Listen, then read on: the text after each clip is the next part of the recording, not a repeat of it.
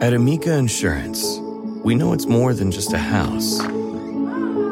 It's your home, the place that's filled with memories.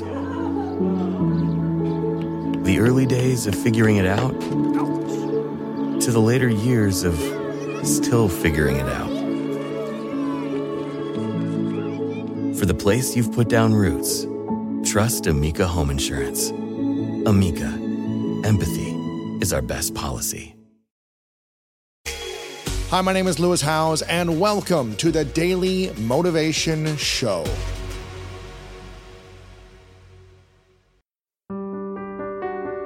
I don't think I'm the type of person that is brave enough to admit I've made a mistake, honestly, because I think things have not worked out along the way mm-hmm. where things just didn't work out as I had hoped or dreamed them to be.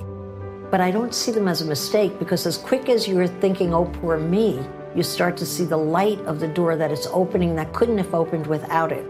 But I have to also say, I have my whole life been very cognizant of doing anything and exposing myself to anything, even when I didn't want to do it, because I'm deathly afraid of feeling like I would regret. Like, what if I don't do it? That's more of a motivation for me than mm. doing. Like, for example, with Dancing with the Stars, I did not want to do it. I'm an old babe. The last thing I want to do is practice four hours a day. You were great. Well, you think I was so great? Not the judges. They didn't think so. I was the number one person on Dancing with the Stars last season, number one rejected. Now, there's a record. So you might say that was a mistake with all the work that that led up to, and it was a social embarrassment. I thought I'd be rejected maybe number three or five or six, but number one, I never saw it coming. And so I was kind of a little mortified on that one. Mm. But you know what? I'm so thankful I did it. And the minute I recovered by the next morning, I'm like, thank God I did it. And thank God it's over. It's a lot of work. So, what I learned from that is that I can't dance well. I learned the same lesson I learned again and again, which is thank God I did it. The injury of, oh God, you did so poorly, dissipates quickly, but there's an echo to not trying something that's going to sting you, I think. Not, not that I know that, because I really don't do that, but I'm, I'm afraid of it. It's like fear of a nightmare that might happen. I don't know why, because I don't really have that in my life, but I'm fearful of it. What regret does is it quietly takes down your confidence a notch. Because in short, you're a coward. You shied away.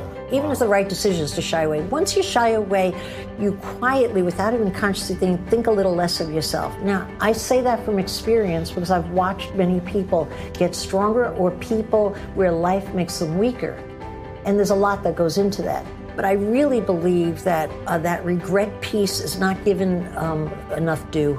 Mm. You really have to try everything and try your best because even and listen, two out of three things I try don't work out. You know, but people just remember the success. That's what I want. But I know what the failures are. But still, I got confidence out of failing each time. A little notch up, a little notch up. So then you conduct yourself with more power in life because you feel better about yourself. And ironically, you have more to give. You're a better package to give more because you've you've put a lot into that basket by just trying, trying, trying, trying. It takes a lot of courage to publicly fail, but I happen to be very good at public failure. Really? Because I've done it my whole life. People, most of all, are thinking about themselves. So just when you think the limelight's on you and everybody's going to say, God, is she stupid? God, why would she say that or do that? The minute they've given you that one moment of attention, they're back onto their own problems, their own selves. So it's like overstatement of your ego to think you're mm. really that important. Right. You know, you could just move right on. We could distract people. You try the next thing, their eyes on that if you're lucky. So no, it doesn't really amount to anything. It mm. doesn't really amount to anything. Yeah, it's self-ego that is not really true. Today's version of publicity that I look for in all of the entrepreneurs I invest in is how good are you at social media? I don't care if you're in the sock business, if you're in hardware or what, what's going on. How good are you at social media? What's your following? Those are the key questions now. How good are you at, at building uh, attention through social media? Because that's the new free ride. Not really free, but to a large degree free, just like the New York Times and the Wall Street Journal are my free ride. Okay. So you have to be creative, I think, in thinking of how you can grandstand. I think your head should be is what do you enjoy? What are you naturally inclined to be good at? What were you always good at? Things these these abilities don't change much. Whatever you're, you know, if you're gregarious as a young kid, you generally don't wind up as a bookworm. You know, when you get older and get a head on your shoulders, you're still gregarious. So I think what you have to do is think, what would suit me? What could I visualize myself doing where I could picture a happy picture mm. of myself? And I think most people are capable of dreaming that up. I don't think it's an analytical kind of left brain kind of thing where you apply yourself to your best shot, like going and playing back blackjack and putting your chips on the right thing. No, I think you have to figure out you're the table. Where should you put your chips? What mm. what's on you? What's true to you? Okay. For me, it took me 22 jobs to find real estate, but the minute I was out opening keys uh, you know, opening the doors and chatting people up, and it didn't feel like work, and I was the boss. I knew I was going to be the queen of New York real estate. I knew it as sure as I knew my middle name was Ann. I just could see it in my mind's eye. I never had that vision when I worked my other 22 jobs. It's such wrong thinking that you have to choose your spot I think it's like finding out what clothing you look good in. You got to go try a lot on the rack and see what works with you, and then you kind of little by little kind of get your look on what looks well with on your body type, your personality, the colors that are good. I think you find yourself little by little. It's very hard to sharpshoot. It's not that kind of a thing. Yeah. And you know, often the people I know so many entrepreneurs well beyond or well before Shark Tank, peers of mine in many industries that have succeeded. No one ever went after that industry. And so that's what I want to do. But you know what made the biggest difference in a myriad of those, if that's a word, a selection of those people uh, that made the biggest difference was they came along someone they worked for who believed in them.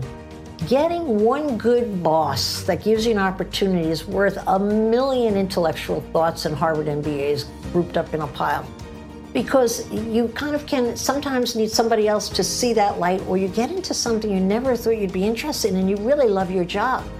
And then that winds up being what you do for a lifetime. Yeah. And so I don't believe that you name the big industries. That's more Mark Cuban stuff. He's mm like high level um, investment strategy stuff. But I'll put my businesses against his any day, one to one.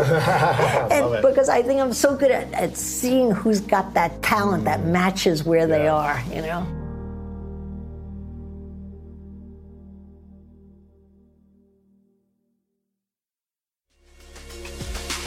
I am so excited for you to finish the rest of your day strong. If you enjoyed this episode, make sure to click the link in the description and it'll take you to the full episode of my other show, The School of Greatness. Make sure to come back tomorrow for another episode of the Daily Motivation Show.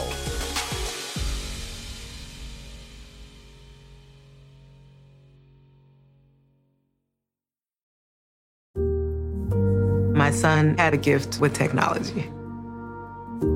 With reliable internet at home through the Internet Essentials program, the world opened up. He's part of this next generation of young people who feel they can thrive. Through Project UP, Comcast is committing $1 billion to help open doors for the next generation with the connectivity and skills they need to build a future of unlimited possibilities.